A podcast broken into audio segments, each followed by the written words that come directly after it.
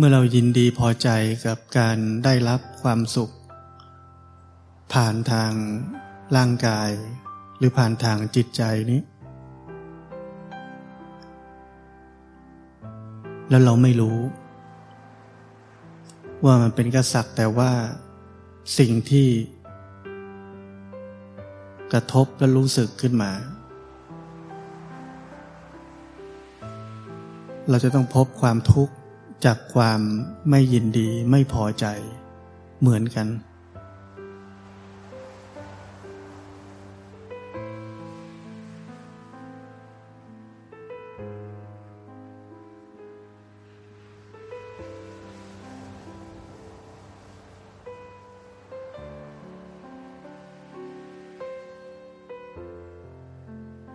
เราเคยได้ยินพุทธเจ้าบอกว่าจงละ ความยินดีพอใจในโลก ออกเสียได้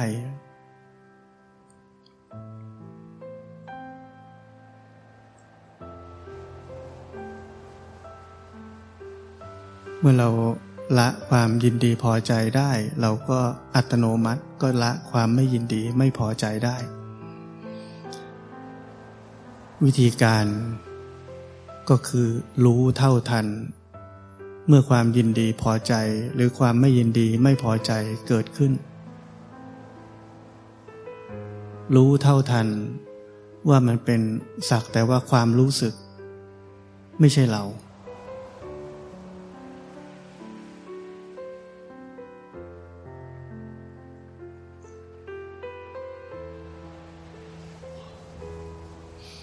อย่าลืมว่า ชีวิตนี้เป็นของเสมือน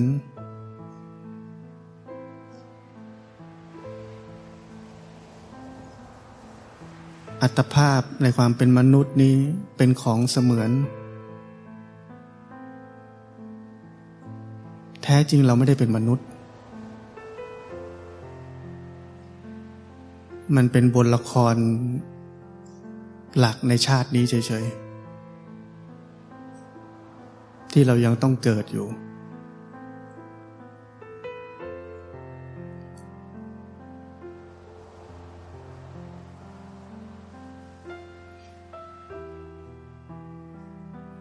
ผลพวงจาก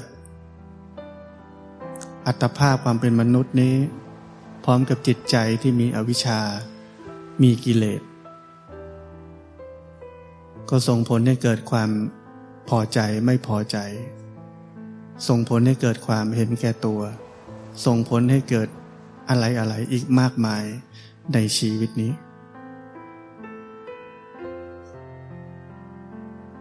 ยังมองไม่เห็นไม่เป็นไร ฟังไว้ก่อน ชีวิตนี้เป็นของเสมือน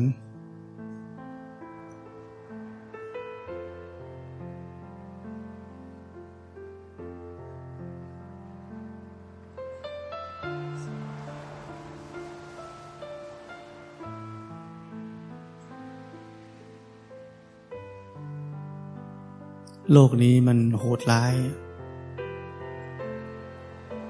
ทุกอย่าง การค้าขาย เศรษฐกิจทุกอย่าง หมุนไปได้ ด้วยการลนลง กิเลส ให้ยั่งยืนลนลงความเป็นอัตตาตัวตน ว่ามันมีอยู่จริง ๆ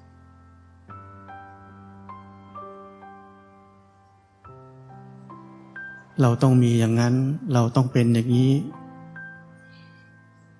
เราต้องห้ามเหี่ยว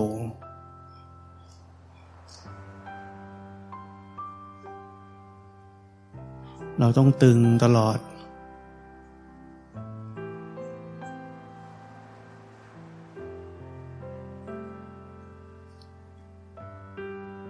ค่านิยม ในสังคม หลอกเรา หลอกเรามาก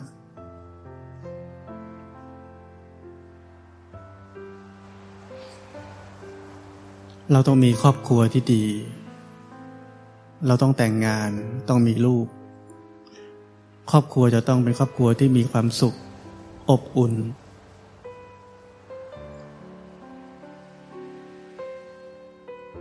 มันเป็นความคิดของอัตตาตัวตน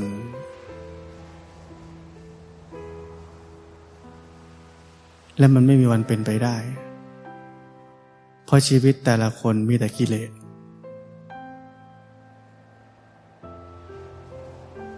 มีแต่ความเห็นแก่ตัว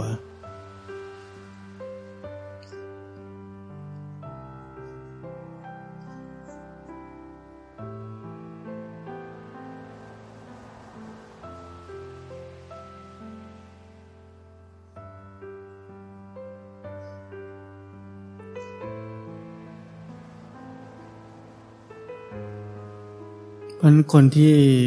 ยิ่งใหญ่ที่สุดในโลกนี้ ที่หลอกทุกคนได้ก็คืออวิชชา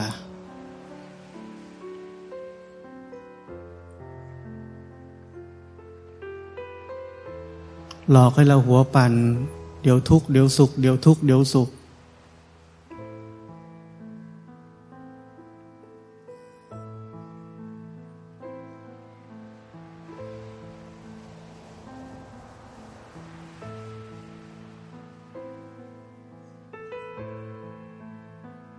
เรามีหน้าที่รู้เท่าทันสิ่งที่กำลังเกิดขึ้น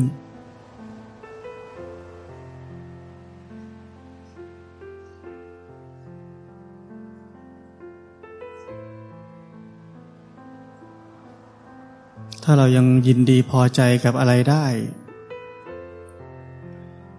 รู้ไว้เลยว่าปัญหากำลังจะเกิดขึ้นแล้ว เพราะความสุขนั้นจะผ่านไป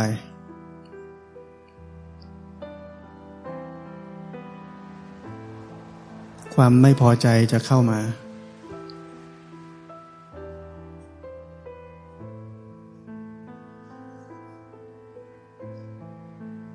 ชีวิตเราทุกคนสะบักสะบอม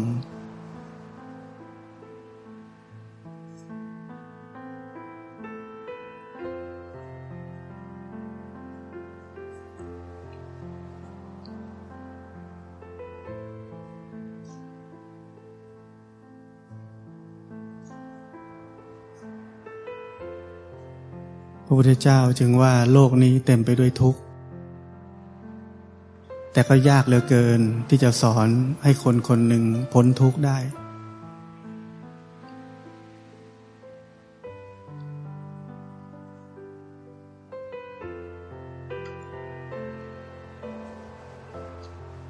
มันไม่มีใครช่วยใครได้จริง ๆ เราต้องพึ่งตัวเอง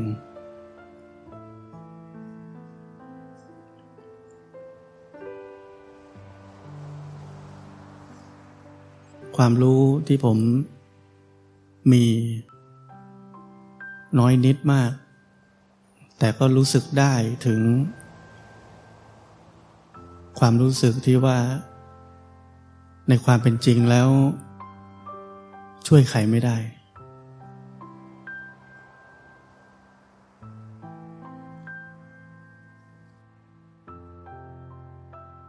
ผมนึกถึงว่า กว่าพระพุทธเจ้าจะอุบัติขึ้นมาสักองค์หนึ่งในโลกนี้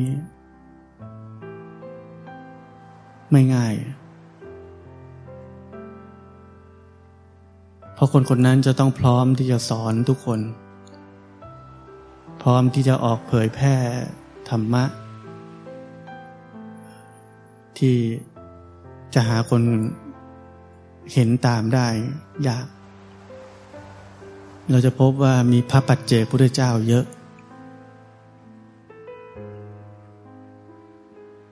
คือหลุดพ้นแล้วก็จบไม่ไม่สอนนะ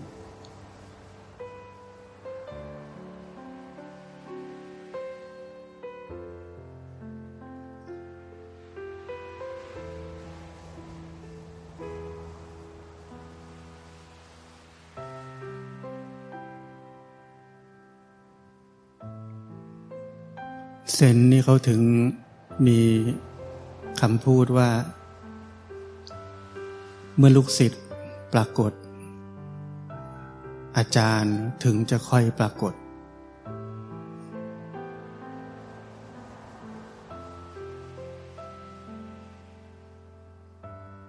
ตัวแทนความเป็นลูกศิษย์คืออะไร คือความพร้อมที่จะยอม ทำตามคำสอน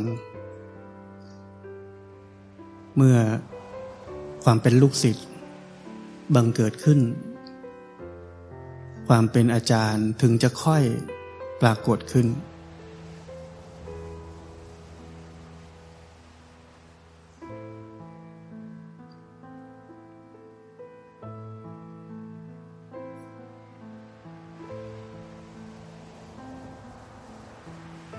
ถ้าไม่มีความเป็นลูกศิษย์จริง ๆ ปรากฏขึ้น ความเป็นอาจารย์ที่แท้จริง ก็จะไม่ปรากฏขึ้นในตัวอาจารย์คนนั้นเหมือนกัน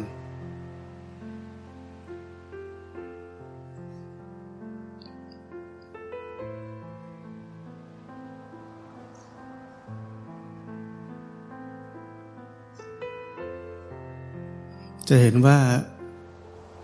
ทุกความ เป็นอะไร มันเป็นแค่ของเสมือน มันมีเหตุ ก็จะมีผล สืบเนื่องกันไป มันไม่ได้อยู่ถาวร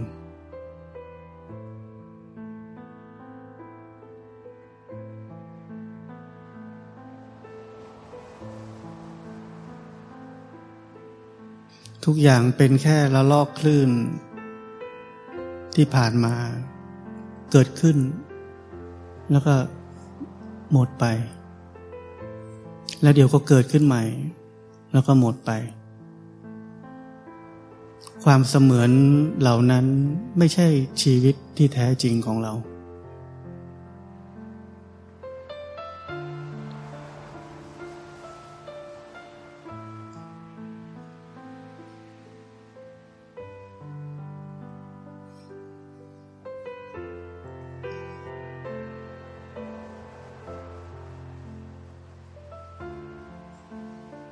ผมอยากให้พวกเราก็เข้าใจวันนี้ที่ผมพูด มองชีวิตลงไป ให้เห็นว่าชีวิตนี้เป็นของเสมือน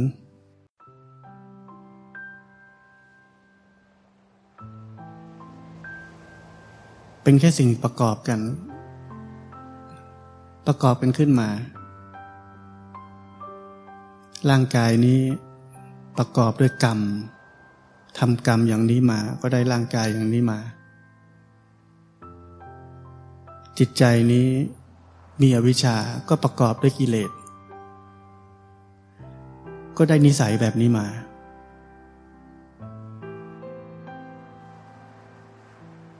แต่ทั้งหมดไม่ใช่เรา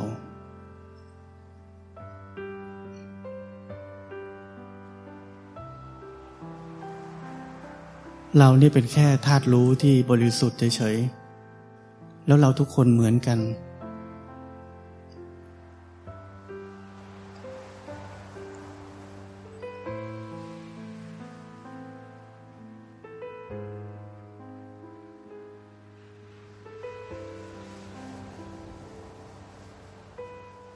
อย่าจริงจังกับชีวิตของตัวเอง ไม่ต้องไปจริงจังมาก ชีวิตคนอื่นเหมือนกัน มันไม่ใช่เรื่องจริง มันเป็นเรื่องจริงเหมือนกัน แต่ไม่ใช่เรื่องจริง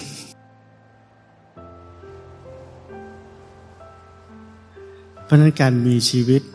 ในอัตภาพของมนุษย์เนี่ย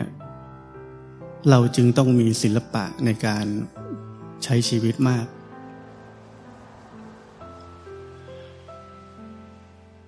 แต่เราต้องรู้ว่าอะไรเป็นเรื่องจริง อะไรไม่ใช่เรื่องจริง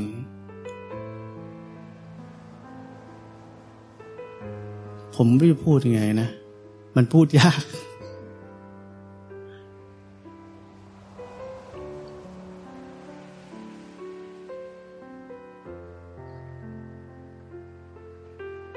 คือมันเหมือนแค่ทุกวันเราเห็นแต่สิ่งที่กำลังเกิดขึ้น ในสิ่งที่เรากำลังอยู่ อาศัยคือกายและจิตนี้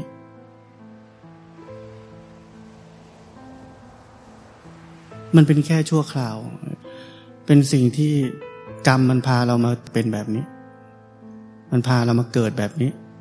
มีอัตภาพของมนุษย์แบบนี้ แล้วเราก็ต้องอยู่ในโรงละคร เช่นบนโลกมนุษย์ใบนี้ กับความสัมพันธ์กับสิ่งต่างๆ แบบนี้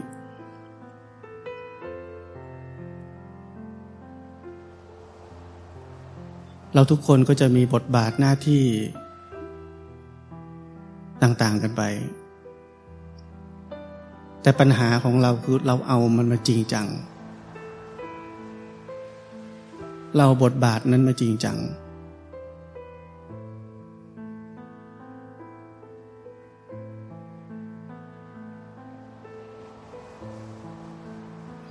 ถ้าเราเข้าใจลึกซึ้งจริงๆว่าชีวิตนี้เป็นแค่ของเสมือนบทบาทต่างๆ เป็นกรรมอะเราได้มาแล้วอะต้องอยู่กับมัน ต้องอยู่ในบทบาทนี้ ต้องเจอคนนี้ ต้องทำแบบนี้ ต้องรับผิดชอบแบบนั้น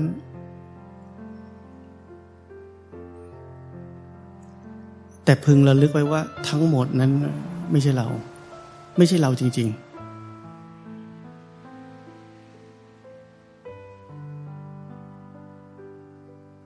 มื่อไหร่ที่เราจริงจังเข้าไป ให้เรารู้ว่าไอ้นี่มันกำลังมิจฉาทิฏฐิแล้ว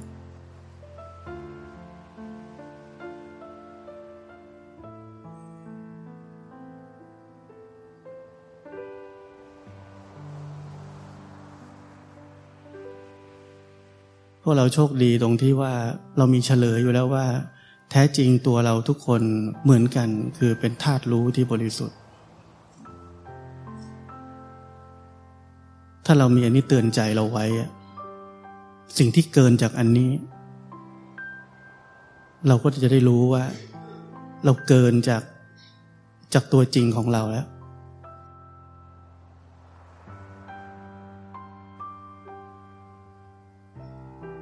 แต่ถ้าเราไม่รู้อันเนี้ยเราก็คลำทางนึกออกไหมว่า ก่อนที่พระเจ้าจะอุบัติขึ้นเนี่ยมันมีคนอยากจะหลุดพ้นนะเยอะแยะสำนักต่างๆ ลัทธินู้นลัทธินี้ คือเขาพยายามทำทุกอย่าง เพราะเขายังไม่รู้ว่า แท้จริงตัวเขาคืออะไร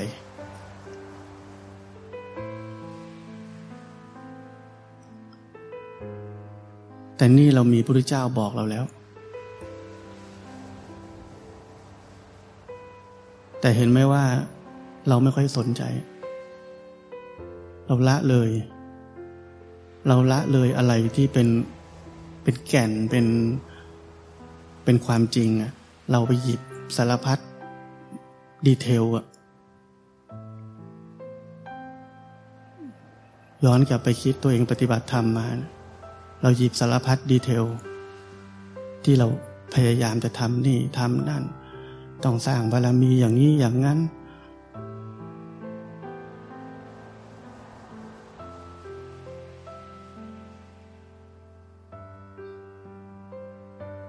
มันไม่ใช่ไม่มีผลนะ มันมีผล แต่อย่างที่บอกว่า เราต้องเข้าใจแก่นก่อนพอเราเข้าใจแก่นเนี่ยไอ้ดีเทลต่าง ๆ เนี่ยเราจะรู้แล้วว่า ทำแล้วเป็นยังไง ได้ผลยังไง มันจะไม่หลงทาง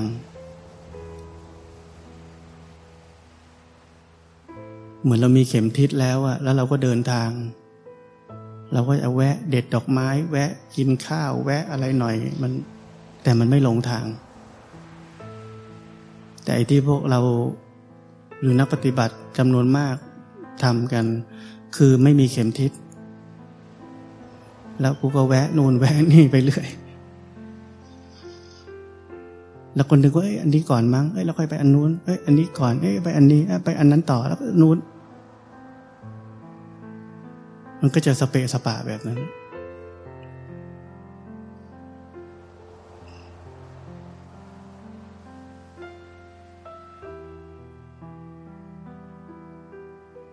การปฏิบัติธรรมมันเลยกลายเป็นของยาก เป็นของที่เรารู้สึกว่าเราไม่เข้าใจทำไงวะ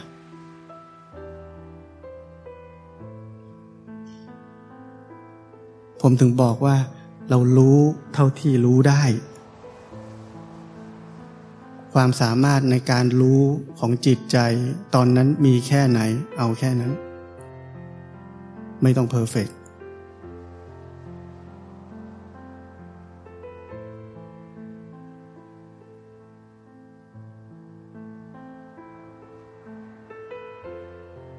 เพราะเราต้องเข้าใจคำว่าอนัตตา คือมันสั่งไม่ได้ บังคับควบคุมไม่ได้ อยากให้มันเป็นอย่างนั้นอย่างนี้ทำไม่ได้ แล้วถ้าเมื่อไหร่เราทำได้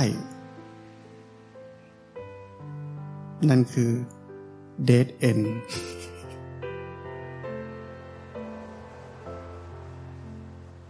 เราจะไม่เข้าใจความจริงเลยว่า ทุกสิ่งเป็นไปตามเหตุปัจจัย ทุกสิ่งเป็นไปตามเหตุปัจจัยอนัตตา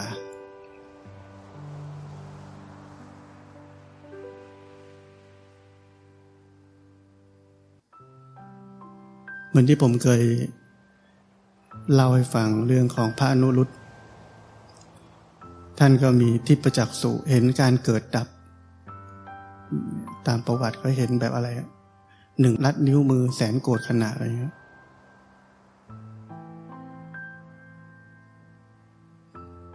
แต่ยังไม่เป็นพระอรหันต์ก็ต้องไปถามภาษาลีบุตรภาษาลีบุตรให้ละทำสามอย่าง โดยสรุปก็คือสามอย่างนั้นก็คือว่า มันมีความรู้สึกเป็นเรานี่แหละ เห็นเราเนี่ยจิตตั้งมั่น เราเนี่ยทำไมเรายังไม่บรรลุธรรม เราทำได้ทุกอย่างแล้วนี่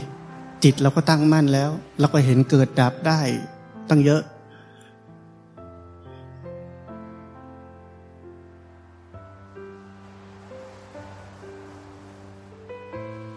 ผมถึงบอกว่าอะไรกันแน่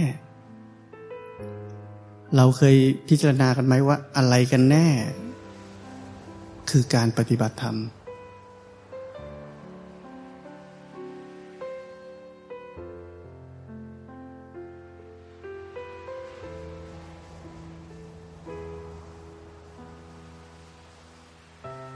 เราพลาดตั้งแต่ต้น เราพลาดตั้งแต่เราไม่รู้จากว่าพระพุทธเจ้าว่าเราเป็นแค่ธาตุรู้ เราเป็นแค่พุทธะ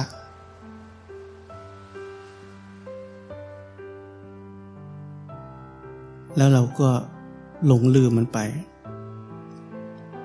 เราไม่ยอมแค่รู้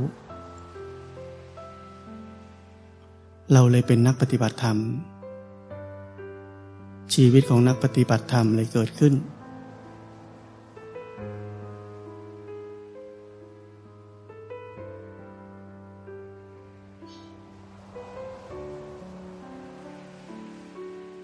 แต่ถ้าเราเข้าใจ ตัวจริงของเรา เราเข้าใจอนัตตา เราเข้าใจว่า โลกนี้เป็นไปตามเหตุปัจจัย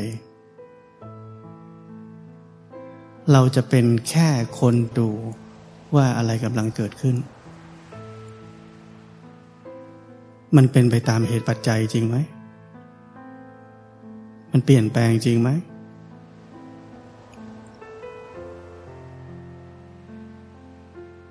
รือมันกำลังเป็นยังไงอยู่ก็ได้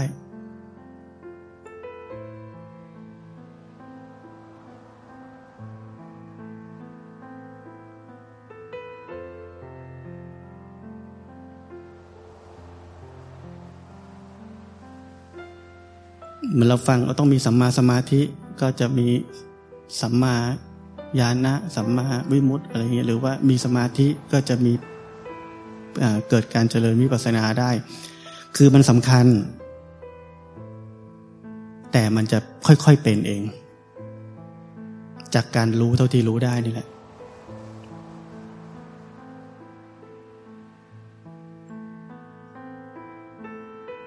แล้วพอเรียกว่ามันทุกอย่างมันสัดส่วนที่พอเหมาะสมาธิ พอดีกับตึงตั้ง ตึงตั้ง เห็น เห็นไตรลักษณ์สมมตินี้ มันก็เกิดเอง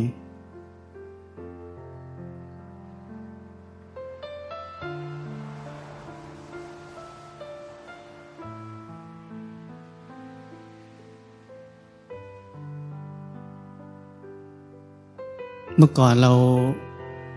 เราเรียนรู้ปฏิบัติธรรม เราก็นึกว่าต้องเข้าฌานใช่ไหมสมัยก่อนนี่ว่าต้องเข้าฌานเข้าฌานนี่มีสมาธิจะได้ไปต่อได้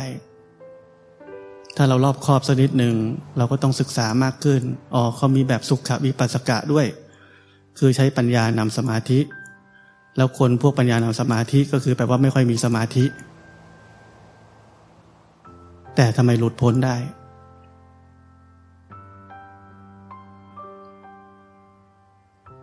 ทำไมไม่ต้องมีสมาธิเท่าเข้าฌานคนเข้าฌานก็มีสมาธิ ตลอดเดี๋ยวตกกูไปทำใหม่ เดี๋ยวตกกูไปทำใหม่ทำไมไม่หลุดพ้นเลย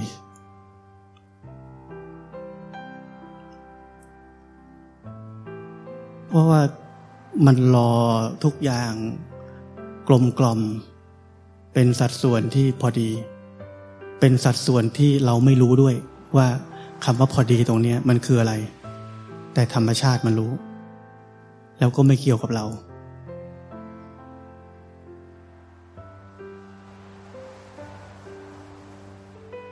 เพราะนั้น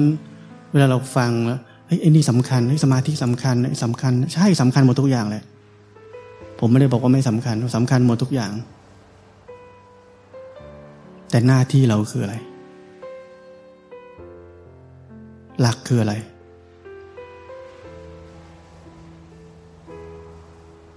ถ้าเรา แม่นแม่นตรงเนี้ย เข้าใจหลักให้มันแม่นแม่นตรงเนี้ย อ้ที่สำคัญทั้งหมดนั่นแหะมันเป็นผล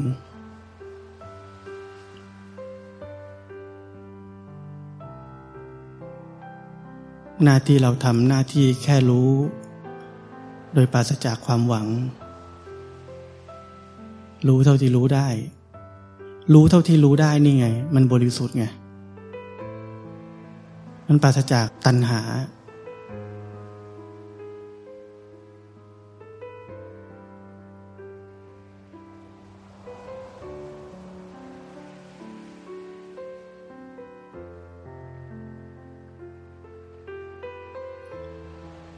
แต่นั่นแหละปัญหาจริง ๆ มันเกิดกับพวกเราเอง คือเราทนไม่ได้กับการที่ให้กูแค่รู้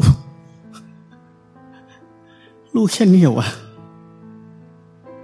มันก็ยังมีกิเลสอยู่นะโกรธมันก็ยังโกรธอยู่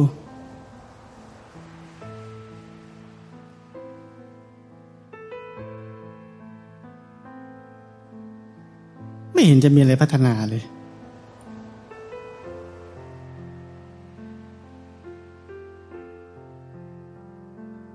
ปัญหามันอยู่ที่เราเดือดร้อน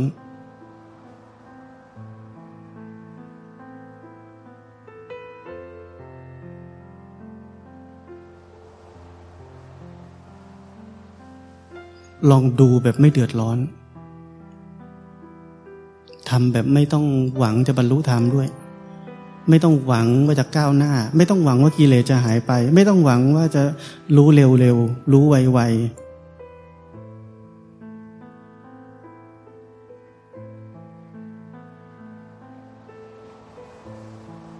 ประโยคเดียวรู้เท่าที่รู้ได้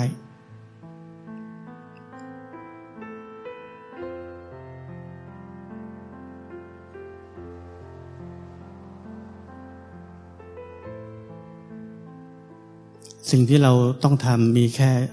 ใช้ชีวิตที่วิเวกสันโดษไม่ไปเที่ยวไปเล่น ไปทำอะไรฟุ้งซ่านนะและที่เหลือก็คือรู้เท่าที่รู้ได้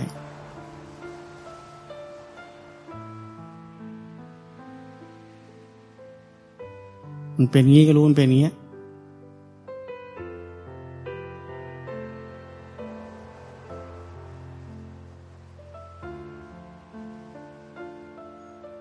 ที่ผมเน้นอันนี้เพราะว่าบรรยากาศการฟังธรรม ในแวดวงนักปฏิบัติธรรมเนี่ย มันเยอะ มันเฝอ บรรยากาศมันครอบคลุมไปด้วยว่ามันต้องเป็นงี้ต้องเป็นงั้นจนเราลืม หลักลืมว่าจริง ๆ แล้วเราทำได้แค่ไหน หน้าที่เราจริง ๆ มันคือแค่ไหน หน้าที่เราที่เป็นตัวจริงของเรา ไม่ใช่เราที่เป็นเราจะเป็นนักปฏิบัติธรรม